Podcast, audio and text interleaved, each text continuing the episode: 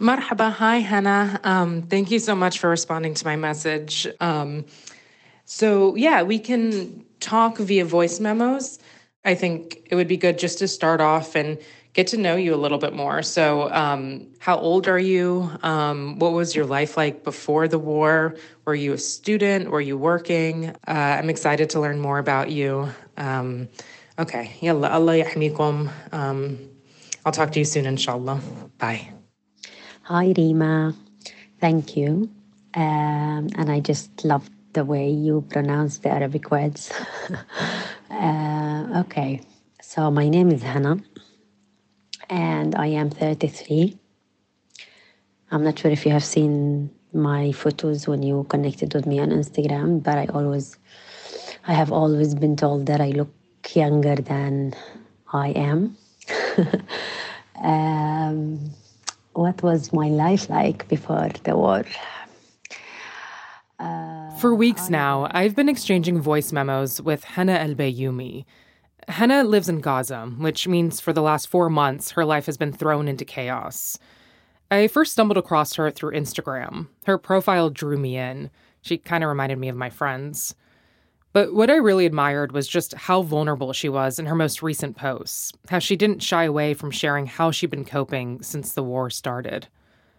Since it's hard to reach people in Gaza right now, Hana would send voice memos every few days, sharing pieces of her life with me. I have been married for seven years. I had a very quiet and nice life and cozy house. I loved my life so much, and I loved my husband so much. I love him. I mean, he's still here. and every now and then, I also shared things about myself. Um, it's so nice to learn more about you. I'm so surprised that you're 33. Like you said, you do not look um, 33. You look a lot younger. I'm also 33 and um, I'm also married and I also don't have kids. So we have all of that in common. And there's another very big thing we have in common. My family is also from Gaza. I grew up in the US, but most of my relatives currently live there. I'm not going to really talk about that in this story, but if you want to hear more about my family, I recommend you check out last week's episode, A Conversation with Baba. Anyway, back to Hana. Scrolling through her Instagram, I got glimpses of her old life. Her apartment was light and airy, with hanging plants and a cursive neon sign above the couch that read, Loved and Lucky. In the mornings, she liked drinking a latte with coconut milk in her favorite floral mug, and in the evenings, she watched Korean dramas. She'd spontaneously sing and dance when music played at a restaurant, and on her 33rd birthday, her friends and family surprised her with beautifully wrapped gifts and massive silver balloons. I know that everyone expects Gaza to be all the time, uh, you know, like just such a, a gray place with a lot of bombing and shelling all the time. But to be honest, when we don't have uh, war, we do live a nice life. I mean, we, we, we try our best Life in Gaza wasn't easy with the blockade that's been in place for the last 16 years. But everything changed on October 7th of last year. That's when Hamas fighters poured into southern Israel, took hostages, and killed about 1,200 people. In retaliation, Israel began a bombing campaign and ground invasion in the Gaza Strip that has lasted for about four months and has led to wide scale destruction. Gaza is a small enclave, about the size of Philadelphia, and it's incredibly dense. Almost half the population are minors. Israel's bombardment has killed more than 26,000 people, according to Gaza and UN officials. 40% of them are children. According to Oxfam, the daily death rate in Gaza is higher than that of any other 21st century conflict. And because of Israel's siege, most people are drinking contaminated water and there's limited electricity. People like Hana rely on solar panels to stay connected. Back in October, when Israel ordered that about a million people in northern Gaza evacuate their homes and find shelter in southern Gaza, Hana was in disbelief. It felt really, really horrible. I don't know, it was the most difficult time, the most difficult moment in my life. Like no one ever imagined. None of the scenarios, none of the response plans that we have ever prepared expected this kind of of war. For Hana, there's a special irony to this. She works for an international humanitarian aid organization. She helps internally displaced people for a living. Overnight, Hana became one of them. In the last few months, she's relocated several times with her family, each time going more south to avoid Israel's bombardment. At one point, she was sheltering with about 100 people and only one toilet. It was a nightmare, especially for women. You're going to have some who have their periods. Uh, this is actually one of the most difficult situations to deal with, especially if you have no water around. Of all the voice memos Hana shared with me, I kept finding myself thinking about one of them. She was describing what it was like the day she fled her home and tried to find refuge. The moment I entered that shelter, I felt betrayed that, I mean, this is not the life I was working for and the type of life that I was hoping to have after all of this hard work. It was a mix of anger, sadness, uh, feeling disappointed by the whole world and I don't know, by the universe. I'm Reema Khrais, and you're listening to This is Uncomfortable. Since late December, I've been in touch with Hana, and she's shared multiple updates with me. This week, you're going to hear intimate details of what it's like to be in Gaza right now, of the daily onslaught of devastating news, and the impossible financial calculations.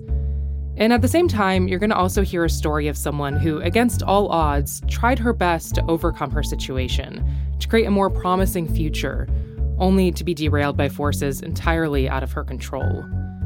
It's a rare look at what it's like to be a young woman in Gaza right now. And we wanted to bring this to you now, as it's happening, as a small window into a massive news story that's captivated the world.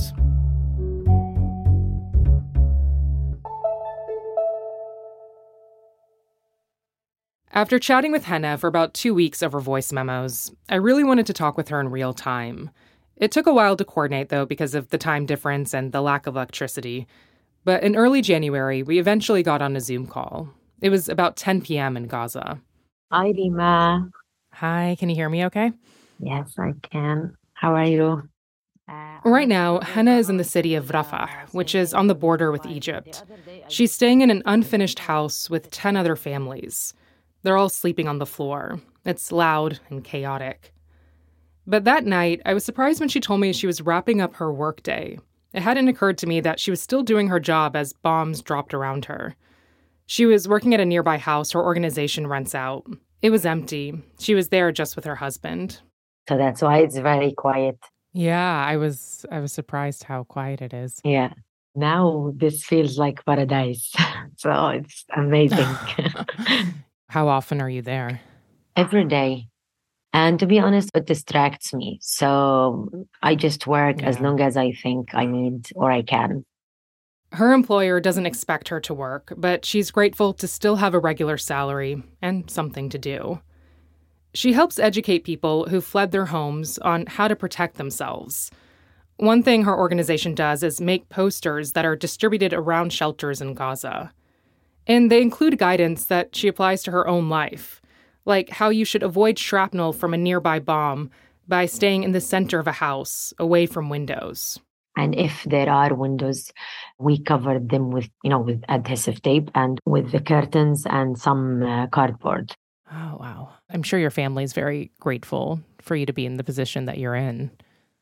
Yes, not all of them uh, some of them especially guys yeah. here they sometimes make fun of all of these measures because they think oh yeah i mean it's if it's gonna come it's gonna come anyway i mean talking about the bombs mm. i keep telling them that when it helps you will you will not laugh some of them call yeah. keep calling me the the windows manager because i just keep telling them about how to, to deal with windows but then she told me about a recent time when her window management paid off in a huge way. One of the houses we stayed in in Khan Yunis, uh, there was a building that was bombed 15 meters away from ours. While Hana and her husband were sleeping, the bomb shattered the windows, throwing the white curtains on top of them. I woke up on the sound of the bombing, the smell of the you know the explosion and the mix of all of these uh, colors and, and, sounds. For the first moment, I thought I am dead because it was all it was all white mm. and you know because of the curtain and yeah the whole window i mean even the metallic part of it was all thrown inside the house with some fragmentations and shrapnel but i was thinking that i mean thanks god even if it's a piece of um, of cloth it protected us that's the, the reason why we ask people to keep the curtains we could have died uh, or at least seriously injured yeah the way that's actually that's huge mm-hmm. Uh, you protected your family and you protected the people who were in the house, it sounds like. Yeah, I, I hope so. and she helped in other ways too. When they fled their homes in October, because of her work, she already had an emergency bag prepared, and she told her family to do the same. She reminded them don't make it too heavy in case we need to run. My sister has two beautiful daughters. And one of the moments that made me really sad is when their mom forced them to get rid of some stuff, which are toys mainly. So until now, whenever we ask them about the emergency bag, they get really sad because they didn't manage to bring anything of their toys and their, mm. you know, cute stuff that they like. But no one also expected that this is what's going to happen we all thought it was going just to be a couple of days, a week maximum, and then we're all going back to to our houses. So I just took this emergency bag just in case, you know, just in case. Yeah. What did you have in those bags? Um, uh, just the very important, you know, documents, our ID cards, mm. uh, money, some bottles of water, if I was prepared to evacuate and leave to the south from my house, I could have, of course, took everything or like at least most of the things. I, I left Gaza without any clothes. I mean, everyone always makes fun of me because I have maybe the largest number of clothes in Gaza. I have a different dressing room, and that that's not something mm. common in Gaza. Oh wow! So I have a lot. Yeah. I love I love shopping. Is there something specific that you wish you brought with you? a lot i'm so i'm so connected to my stuff but what i currently think of the most important thing to me is my uh, wedding albums and photos and my even mm. childhood photos and all the photos drawer mm. i didn't mm. even open it that's the main thing that i i wish i have brought with me yeah yeah in one of the pictures that you sent me, I saw a cat. Did you bring your cat with you? Yes, of course. I brought my cat and my emergency bag. That's it. Oh, what's what's the name of your cat? Luca. Luca. Luca. Yes. He's very cute. Yeah. How is Luca doing? Oh yeah, he's he's he's depressed. I, I thought, to be honest, at that time, I thought I'm gonna bury him because I thought he's gonna die. But then he mm. managed to survive. He's adapting. Yes, he is. Hana's not sure if her apartment is still standing. She eventually heard from neighbors that her building got hit by a few missiles. She doesn't know if she'll have a home to return to. What is really complicated about being a Gazan is, you know, as a human being, you have your own journey, right? Can you hear me still? Yeah, I can hear you. I guess I will lose I will lose connection in a bit and then it will come back because the electricity just oh. cut and some Okay. Okay, I think I think I lost you. The irony wasn't lost on me that Hana was mid sentence talking about what's complicated about being Gazan when her connection with the world dropped out. A few minutes later, Hana reconnected. Okay, I can hear you now. You're back. Okay. So yeah, I was saying that being a Gazan adds another layer to the complexity of life. Yeah where you know after you try to find your own way as a human being with regards to dealing with money your own mental health childhood issues etc something very out of your hands you know out of your control comes and just stops you from anything else Well, in your voice messages that you sent me, that was the sentiment that stuck with me the most when you said that you felt betrayed by the universe. Yeah. It makes me curious to hear a little bit more about your background and the things that you did that made you think you would never be in a situation like this. I mean, I have been working hard and like really, really hard. I didn't have the best childhood. My father was not working. My mother used to work in some different jobs when we were kids. Uh, we couldn't really get everything we want. Um, it wasn't easy. It wasn't easy at all. In Gaza, it might not always be bleak and gray, but the economic situation is incredibly dire.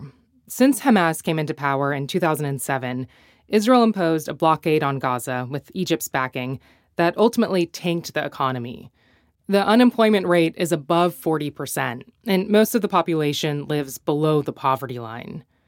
And it's hard to pursue economic opportunities outside of Gaza. The blockade makes it hard for people to leave, even to travel within Israel and to the West Bank.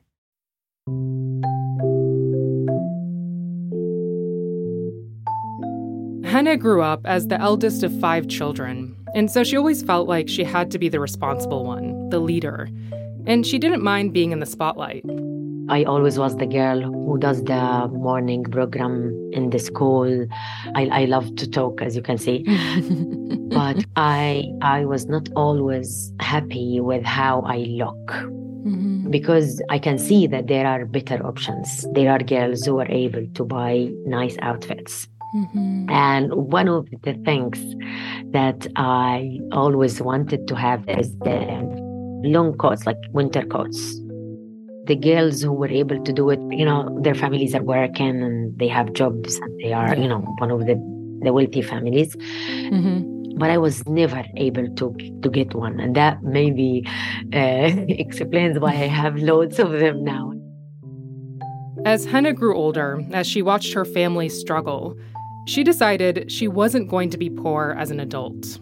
I decided to stop this karma as they mm. as they describe it and just to stop this circle where we were living and it wasn't easy growing up in such an, an unstable financial situation yeah. you also grow up with a lot of beliefs about money i had to change them i have to work a lot on how to rebuild my own perspective about money Hana tried her best to ignore the voices around her, the voices that told her it would be impossible to build wealth, or how being poor can be spiritually rewarding.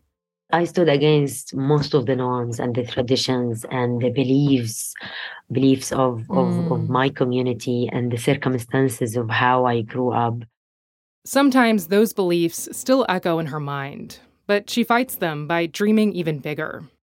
I would like to start my own journey and like to to join a master degree and maybe to have a business later on and you know to change like i would love to be uh, a rich woman like really rich yeah. so i would love to i would love to build this life i would love to have yeah. this wealthy life and where i where my all my mm-hmm. my needs i mean i love luxury and i love uh i love this kind of life and i i i think i i'm planning to be honest to work toward this life. You said something earlier that I was curious to hear more about. Um, you said that you were pushing back on traditional norms or, you know, doing things that weren't always expected of you. Um, wh- what did you mean by that? You know, being a woman and to some extent a conservative society uh, is is not the easiest thing, you know. Yeah. The simplest examples is that the pressure to get married at a younger age. Yeah. I got married only at uh, 26. Mm-hmm. Which is like considered late. yes, yes. Because yeah. it starts earlier, like 20, 21, 22, 3 maximum. Yeah. So that was one of the things because I was against uh, the traditional way of getting married. They just wanted to you know to continue on with my life and be have financial stability etc i i told my mom though no i will only get married for someone who loves me as Hana and accepts me, mm-hmm. and just uh, that's it. That's the only way. And it happened mm-hmm. later on. Um, but at that time, everyone was pushing my mom. Everyone was telling her that this is not acceptable. She doesn't really know what she's doing. She's gonna miss the train. Da, da, da, you know. So mm-hmm, mm-hmm. that's just one thing. Uh, and all the decisions that came after this big one were not easy in terms of you know deciding to work instead of getting married deciding to start traveling without being married. Uh, the way i dressed up uh, you know the smallest and from the smallest to the biggest uh, decisions well it's interesting because i went through that too but obviously in my own way um, it came up for me a lot in terms of like you know, am I going to be with someone who's not Muslim or who's not Arab? Mm-hmm. Decisions around clothing and how conservative I want to be. It's it's hard, and it's something I struggled with throughout my twenties. And you were not sure um, that. Yeah, exactly. You were not sure that uh, you're doing this because you wanted it or because you have been right. affected. Because and that was the the most right. sa- the most said sentence by me since you know mm. growing up. Mm. I would say that I would just like to have the option, you know, to have the ability and the option to decide. And then Yeah. And then figure out what it is that exactly. Exactly. And Hana decided that she'd delay marriage, that while she'd dress conservatively, she'd do it in her own way, and that after college, her first priority would be to make money. One of her first jobs was working as a translator. Do you remember one of the first times you got uh, a check from your work when you first got money? yeah. yeah. The first one was I got paid five hundred dollars. That was the very mm. first job I got. I still remember. I mean, it's it's it's not a huge amount of money, of course, but I felt the power at that time. I mean, I mean, it might be really funny because five hundred dollars are not really something to empower you but I just felt that this is the first step of where I want to go mm. and to be able to do what I want. She spent that first check on her mom. Hana told me her weakness might be long coats, but her real motivation has always been to help her family. Hana kept telling me about her life story late into the night. We connected on a bunch of topics. We talked about marriage, our physical health, how grateful we are for therapy. It was hard not getting carried away to just talk about life. But I eventually brought us back to her current situation. What conversations have you all been having about what what might come next? I mean, this topic in specific is, is very big and very important. So maybe we can talk about it next time. yeah, let's do that. Okay. yeah. Um, yeah. Um. I guess my mind is getting foggy now. I, I'm getting sleepy. You should definitely go to sleep. Um. Sorry for keeping you on for so long. Um. No, it's okay. I it, it was nice. I mean, I, I love to talk, but also it's interesting talking to you, and um, it's fun talking to you. Um, like I I believe that different like similar souls uh, or similar people get you know get in, in in their in the ways of each other. I I believe in this. Yeah, somehow I don't. I believe in that too. Yeah. I do too. I think so. In a better situation, we can we can be friends. It was past midnight in Gaza when we finally said goodnight. Okay, I'll talk to you soon. Okay, have a okay. great day. Bye bye. Okay. Good night. Bye. We made a plan to reconnect after a few days, assuming she'd be able to. That's after the break.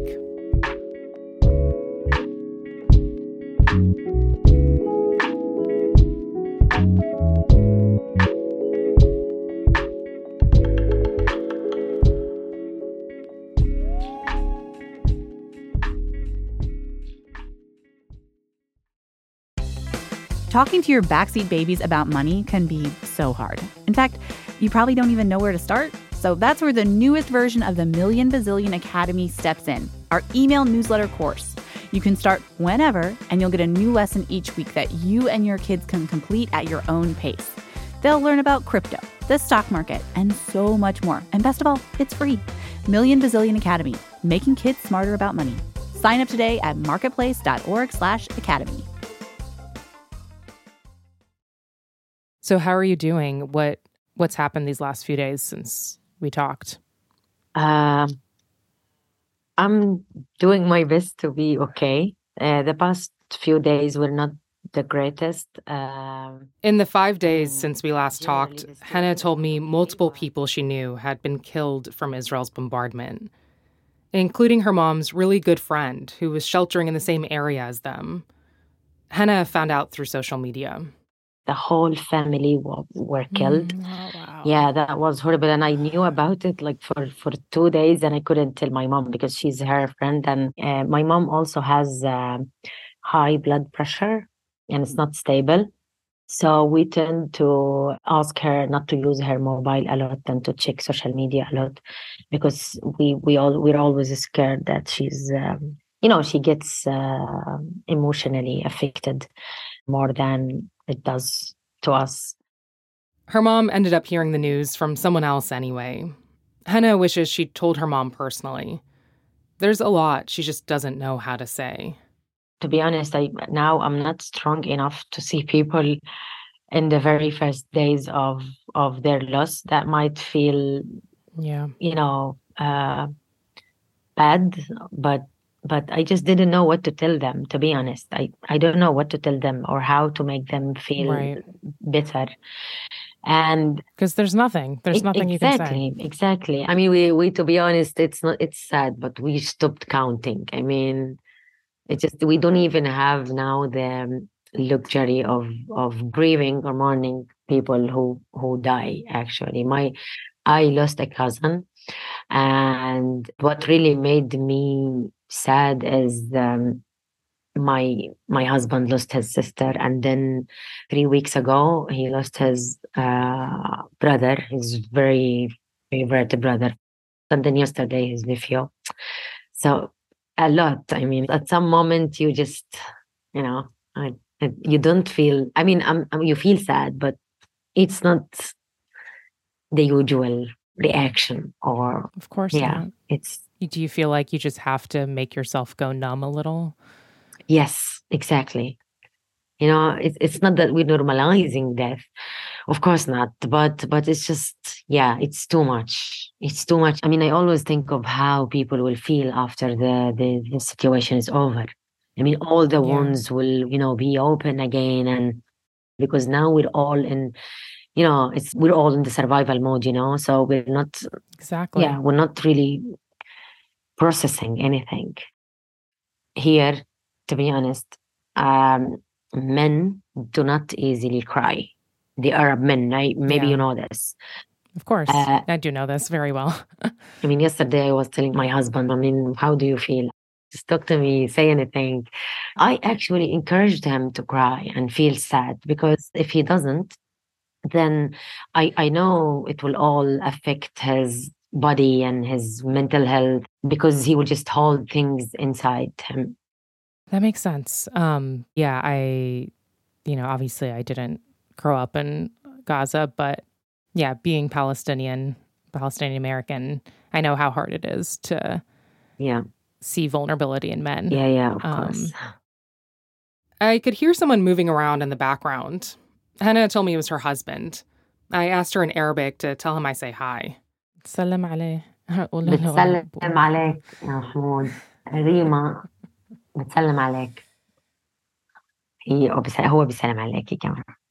What is he doing? Uh, I don't know. He's in the kitchen. I don't know what he's doing. I just hear oh, noise. Okay. He he's he he loves kitchen. He's the, he's the one who cooks. Oh, nice, nice. What is his uh, best dish? Maqluba. You know maqluba, of course. You're Palestinian. Of course, of course. It's basically a huge pot of stewed meat, rice, and vegetables. Makluba means upside down. That's because when you serve it, you flip the pot over. It takes a lot of work. Yesterday we managed to do it the first time since the beginning of the war. So we were super happy. I will send Oh, you a picture oh. now once we finish. But we finally found you know meat and we finally found the vegetables that we use all at once. I mean we found potatoes eggplants oh. tomatoes. So it was wow. So we said we should do makluba this today. Mm, that's amazing. Where did you get yeah. all that food from? Uh, there's a market here but the vegetables are not always found and it's super super super expensive I mean, yeah, like how expensive? It's like, um, I mean, I'm not the one who buys vegetables usually, but basically the other day we have bought one potato for about mm-hmm. um sorry just one moment and this تقريبا حبة البطاطا She turned to her husband to ask him how much one potato costs right now. So one potato uh, for about 0.5 dollar, so like half a dollar. And that's not normal at all in Gaza. According to her husband, 50 cents used to get you four or five potatoes, not just one. And even now, thinking of the daily needs, I I I spend a lot of money on a lot of stuff. But but this time I think of things before buying them and I don't like it to be honest. I don't like it. I just like mm, to when I see mm-hmm. you're not used to yes, it. when I see anything, yeah. even now during the war, I just want to buy for me and for my siblings and for those I love. but now I um, I keep thinking I don't know what's gonna happen tomorrow, and I am not a big fan of what is the um, the saying that we have here in Arabic, saving the the white uh, penny for for. What is it in Arabic? خبي القرش الأسود لليوم الأبيض القرش الأبيض لليوم الأسود it's like keeping the white pennies for the dark days something like this mm-hmm. so i'm not really a big fan mm-hmm. of this it feels really horrible to keep some canned food aside because you're still expecting the worst you know i mean because if this if the worst has not come i mean what we're living yeah and i guess like you know to your point, it's it's so hard to think about the future right now, and so I can imagine that makes it hard to know how to spend your money. Yes, of course. So two days, just two days before the the war started, mm-hmm. we were thinking of buying our own apartment. And at that night, just two days before the war, my husband he was about to go out and and you know give the, the landlord some part of the money so he can no you know uh, book it for us yes. And then i just told him that no this i, I just don't feel it's right. So we stopped buying it. And you know two days later the war happened. And mm-hmm. all of these buildings that we have been looking at and seeing as options mm-hmm. they were all destroyed so I was like, thanks God. I don't know how this happened.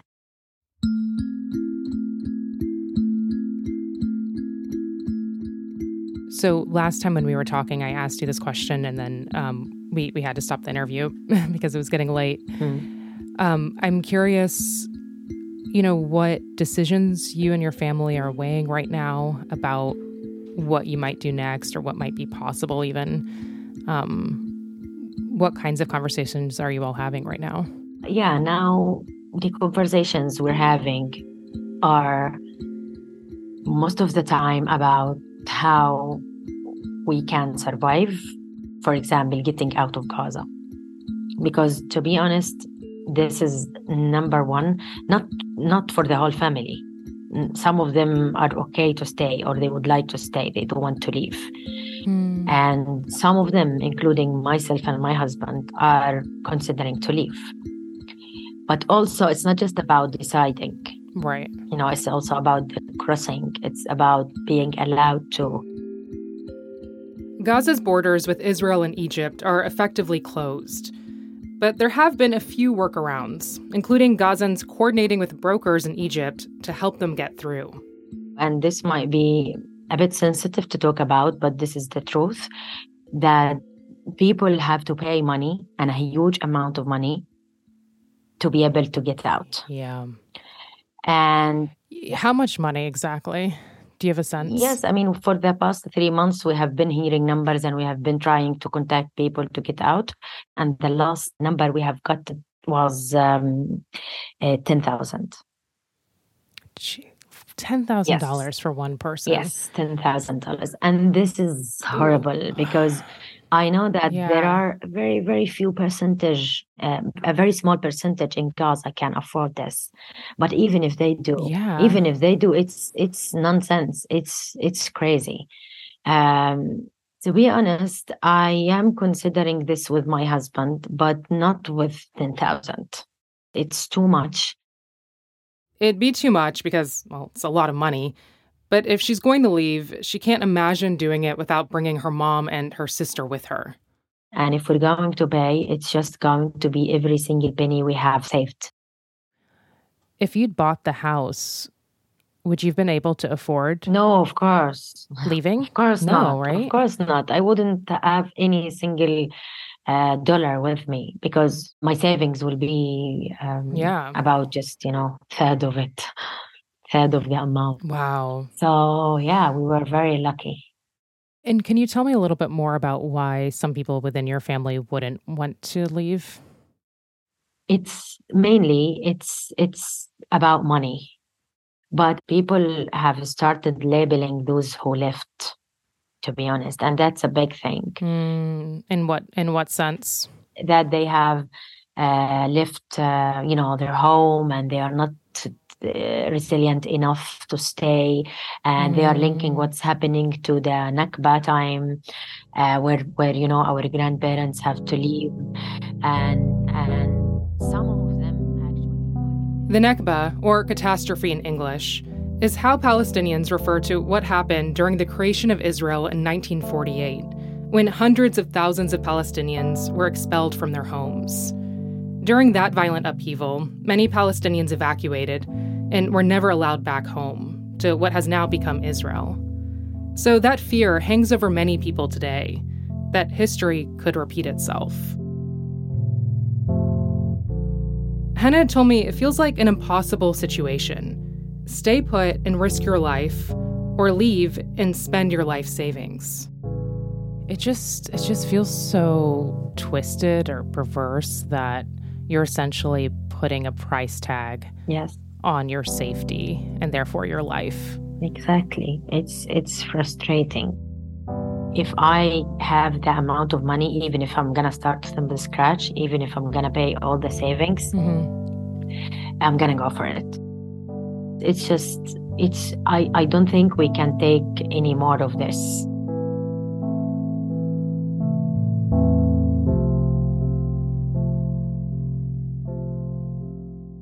I had that conversation with Hana a few weeks ago. In the days following, I tried to get in touch with her again, but my messages weren't going through. Gaza was experiencing the longest communications blackout since the beginning of the war. Day after day, I'd wake up waiting for her reply. I worried if she was okay. Then one morning, I finally got a notification. She was back online and wanted to get on Zoom right away. Hi, can you hear me? Yes, I can hear you now. How are you? Oh, wow. I'm okay. How are you? I'm okay. You're the first one I'm speaking to after oh, the really? I get the internet. Yeah, because I thought uh, I could tell she sounded a little different, a bit more somber. She was sick. She said everyone is getting sick from the contaminated water and the lack of fresh food.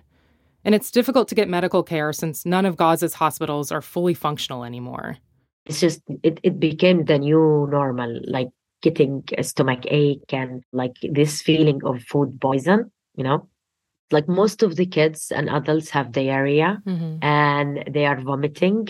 And now um i have fever now while i'm talking to you. Even with the fever she said it was nice to reconnect with me. Gives her a sense of normalcy. Especially because lately things have only gotten more terrifying. Israel's troops are pushing farther south and are planning a new ground assault on Rafah. That's where Hana and more than half of Gazans are currently sheltering following Israel's evacuation orders.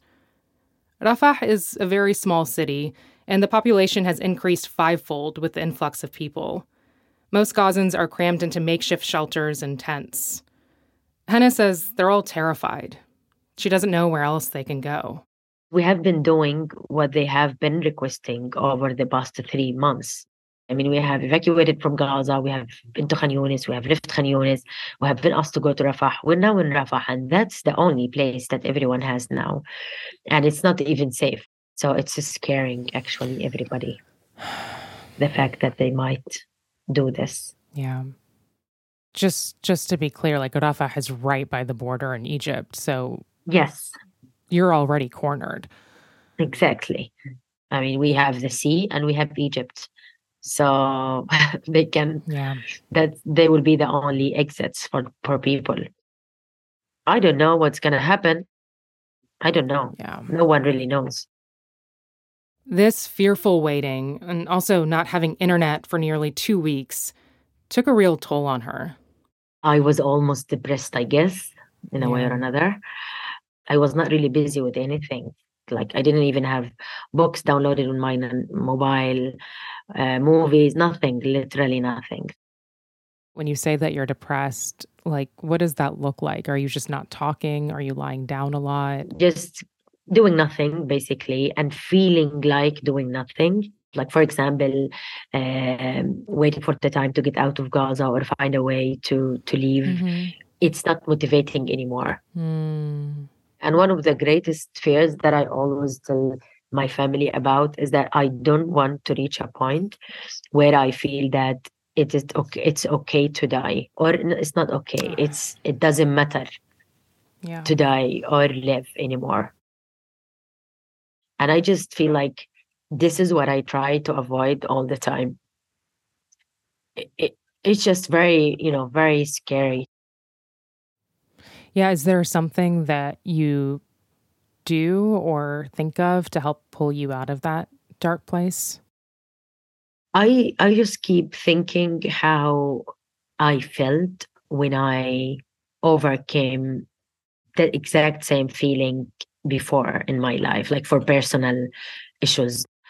So I just keep reminding myself that I felt that life is worth living. And what i have been through was just a temporary case. Mm-hmm. and nothing really deserves uh, that i you know i lose my um, precious life or like my all my dreams and uh, my future life that i'm dreaming of. We talked for a bit longer before logging off. She told me she was going to sleep and drink some hot water with lemon that weekend, I messaged her again. She told me after our call, she went to bed and didn't get up for a couple of days. But once she did, she felt somewhat refreshed and motivated. She told me she started applying for jobs outside of Gaza. Who knows? Maybe it could lead to something.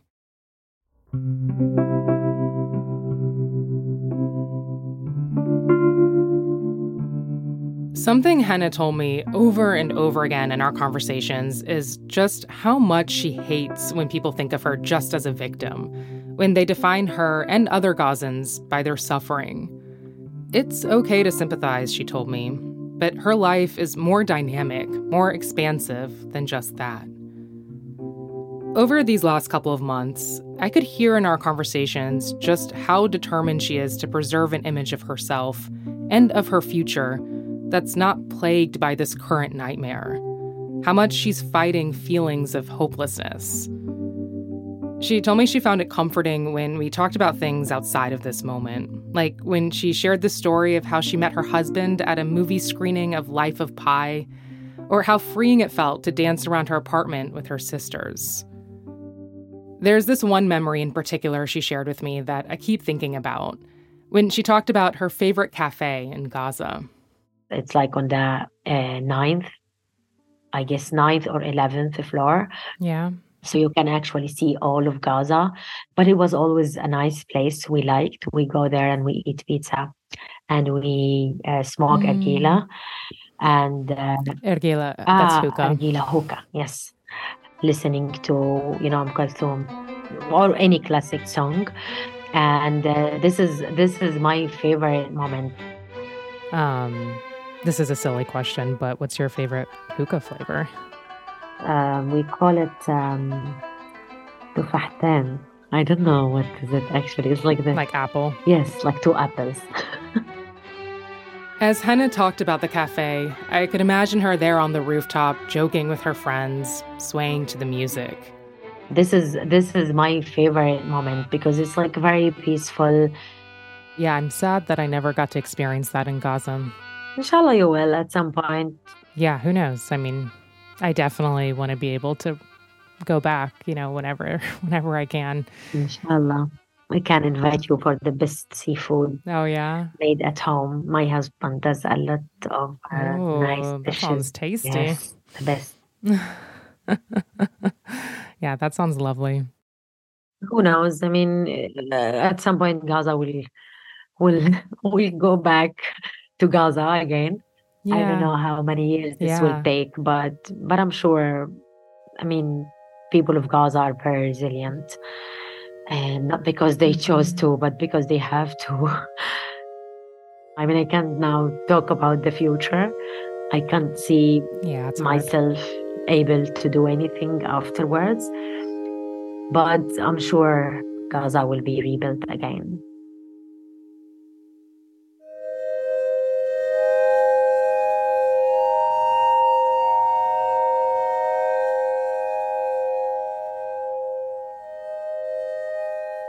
Over the last week, airstrikes have increased in Rafah.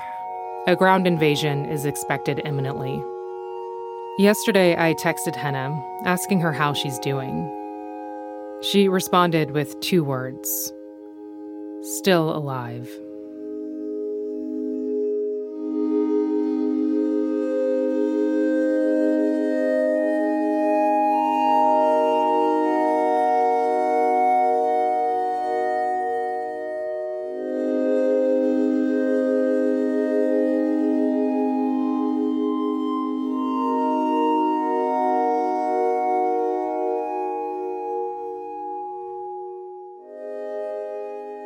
If you want to follow Hana on social media, you can find her on Instagram. Her handle is Hana underscore with love. If you have any thoughts about this story or just want to shoot us a note, you can always email me and the team over at uncomfortable at marketplace.org. We love hearing from you all. Also, for this week's newsletter, I am sharing behind the scenes details of how we coordinated these interviews with Hana. So be sure to check that out. And as usual, we'll also include recommendations on things to read, cook, or listen to. If you haven't already signed up for that, you can do that by going over to marketplace.org slash comfort.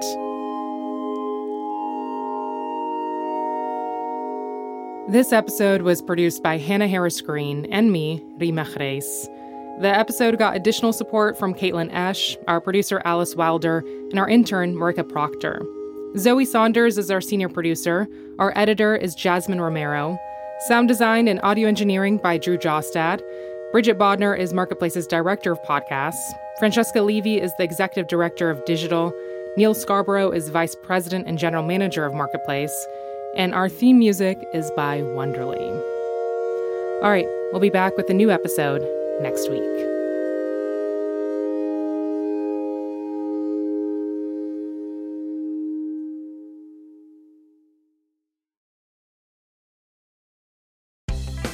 Talking to your backseat babies about money can be so hard. In fact, you probably don't even know where to start. So that's where the newest version of the Million Bazillion Academy steps in our email newsletter course. You can start whenever, and you'll get a new lesson each week that you and your kids can complete at your own pace.